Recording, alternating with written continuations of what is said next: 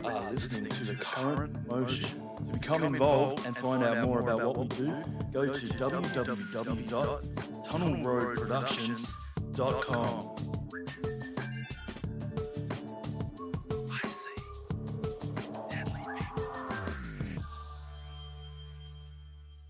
As I am here, it's always good to do a Brekky Show and have wonderful guests and people jump on to let us all know what they're doing.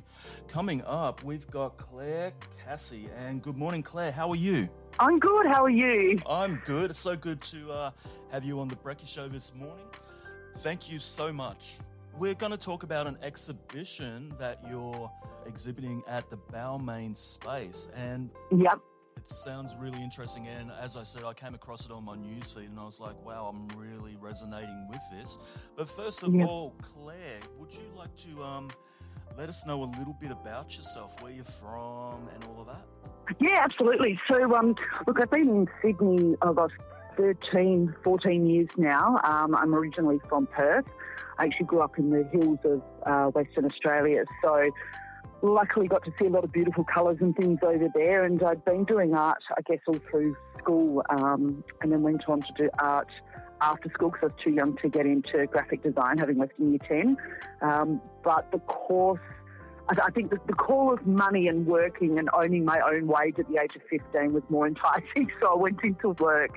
But it was actually during COVID lockdown that I sort of started having problems, I guess, with my depression again, and my anxiety was kicking in, and it was just all a bit too much, so I actually started painting again and found it just incredibly therapeutic. So that's kind of where the art side of things comes from. And yeah, I've always been creative. I've always had to do something on the creative side to sort of keep I think it's the left side of your brain working, whilst I was working in the corporate environment. Yeah, beautiful. I find COVID had power, I guess, in allowing people to go inside and find what it is makes us tick. I mean, also managing depression and other issues that we all have, but it's really beautiful that during the lockdown you were able to, I guess, immerse yourself in your art and bring that to the outside again. So yeah, 100%. Yeah, art's not your full-time work, but I was showing my partner your website today, and he said, wow, it's really playful and colourful. And I was like, yeah, it is. And I love that kind of balance of the playful and colourful kind of look and feel of your art, but at the same time, you're addressing some fairly deep topics. Yeah, look, I would love to be an artist full-time and have my own gallery, but, you know, bills have to be paid at the moment.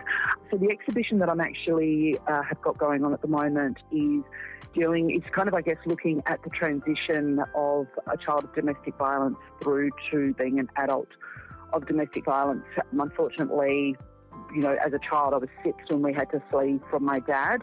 And then I ended up in the same situation that my mum did with an ex-partner. And, you know, it's ironic how you grow up in that environment and you think, I'll never put myself back into that situation. And, you know, there I was. So the pictures, I guess, they are bright and colourful because that's the things that I like. I don't like depressing artwork. But I also look at it as being that, you know, those things that happened, and look, there's been sexual abuse along the way and things as well, those things that happened were not my fault. So why should I be ashamed of what happened? Why should I be the one that has the ramifications of it all happening? And I guess I'm very good at being able to remove myself from a situation in my mind as though it actually didn't happen to me. Whether that's a good thing or a bad thing, I'm not too sure. But it was just a matter of putting those things up in artwork form. And I guess with the exhibition as well, I've used a mask of a teddy bear that the girl wears throughout the whole series. And that was basically based off a teddy bear that I had as a child. It was a big John Ulmer thing. And that was almost like my protector. And it's how you tend to wear that mask of protection throughout your years. And it's only really, I guess, now as I'm, you know, getting old, I'm 48 this year, but I've finally been able to, I guess, drop that mask and not allow myself to feel unworthy and things like that, which, you know, you do for a long time when you're treated like crap, basically. I love how you say that, and I think for people listening as well, the negative experiences that we have or the situations that we find ourselves in, especially in terms of domestic violence and sexual abuse, it's not our fault. And it's really important for us to remember as well. So thank you for sharing that. And thank you for being on The Brekky Show and sharing your story. Yeah, I think so many people...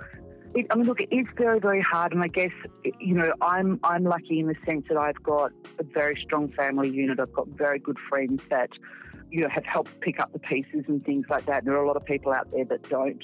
But, you know, I think what we have to remember is that by removing the shame and removing the wasn't my fault stigma, the victim stigma as such, from it, actually enables you to move on more, because at the end of the day, what happened is totally and fully on the person who did it. It's not on me. So why should I be walking around carrying the heaviness of all of that? And I think, you know, I'm an open book with things like this. I can very easily talk about what happened without having that sort of emotional feeling to it. However, there are times where something will suddenly trigger me. You know, it could be my son accidentally dropped a cup not that long ago, and it was smashed, and that just instantly triggered a reaction from me, because obviously it takes you right back into a scenario that happened. But from a normal perspective, I seem pretty with it on top. Yeah, no, good on you, and more power to you, Claire. Your exhibition, The Art of Self-Disrespect, where can people go and experience it? So it's on show at the moment until the 4th of July, which I think is Friday next week, and it's at Balmain Space, 79 Beattie Street in Balmain. But if they can't get to see it, they can actually jump onto the Breathing Colours website. So that's breedandcolours.com.au, and just jump into the art section and my name's in there. So that's where my work for the particular show is, or they can just jump onto my own website, which is myname.com. And they'll see the other artwork on there. And then obviously Instagram as well. So it's kind of all over the place. Huge plugs there, so thank you for that. You're most welcome. And so it's really good news too that your exhibition's been extended.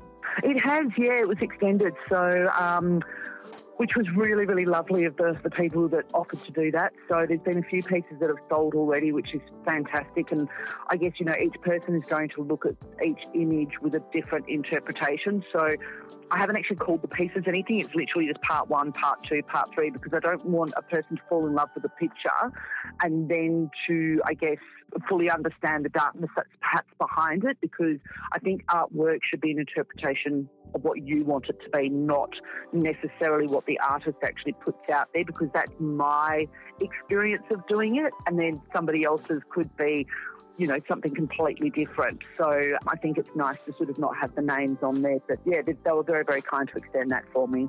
Awesome. Claire, who would be some of your inspirations? Oh, Gustav Klimt. I absolutely love his work with all the little details, but some of the more... I guess Australian or, you know, international artists. There's a lady called Leslie Granger who does amazing abstract work, and just every single time I scroll and I see one of her pieces, I know it's her straight away. There's also an Australian artist called Polly Kimart who does most beautiful, bright-coloured landscapes, and, you know, there might be a picture where everything's greens and there's shadows there, but then her pictures... her, I guess, depiction of what those shadows are deep purples and, you know, bright lavenders and things like that. So, yeah, so they're probably the ones that I really like the most. Stunning. And I guess, too, you've shared a little bit of your story this morning on The Brekky Show. Would you have a message for anyone listening, and I guess in terms of emerging artists or possibly people that are going through serious situations at the moment? Yeah, look, I think, you know, as an emerging artist, you just have to put your work out there. And you know, as I said, art is an interpretation of the person who's looking at it. So whilst you might sort of think, oh, I'm no good at doing this, if you can put your colours in the right place and you're happy with it, then just keep doing what you're happy with. At the end of the day, you know, even if it's not about making money or anything like that, which mine's more about the love of painting, just do it because you love it. And as far as, I guess, those who are going through a hard time, talk about it. It's the only thing I can recommend. You know, you need to don't hold it in, because you'll end up exploding. from it. You have to talk about it. You have to talk to people about it and know that what happened to you is not your fault. So don't allow yourself, or don't let that person harm you into your life even further, because that's what's happening. They're the ones, they've got control now of the situation. Whereas, you know, a friend of mine told me once that the only thing in life that you are able to look after is yourself. Like, you're the one that's responsible for how you feel. So if you carry that hate and that hurt and everything with you, the person's won, and but you're allowing that to then happen. So cut it off. Do you know what I mean? Talk to people about it. Be open about it, and don't be ashamed of what happened. So beautiful, Claire. And while you were sharing that, I was looking at your website and just seeing your beautiful art as well. Claire, thank you so much. Once again, people can find out more about you at clairecassey.com. That's right. Yeah. Thank you so much for having me. I really appreciate it. And sorry if you can hear my dog barking in the background. No, dogs, cats, birds, anything that in the background, it's all good. No worries. Okay, Claire, thank you so much. And you have a beautiful day and a beautiful weekend. And congratulations on your exhibition. Thank you so much. Have a great weekend too. Okay, bye-bye. Okay, bye. Oh, the wonderful Claire Cassey there. And don't forget, you can check out her exhibition, The Art of Self-Disrespect, at the Balmain Space. Once again, Claire's website is clairecassey.com. Yeah. Hi, my name's Louis Libran. Hi, this is AJ Birchall. Hey, this is Sol. Hey, this is Samuel. Hey, everyone, this is Tosca Bear, and you're listening to The Current Motion.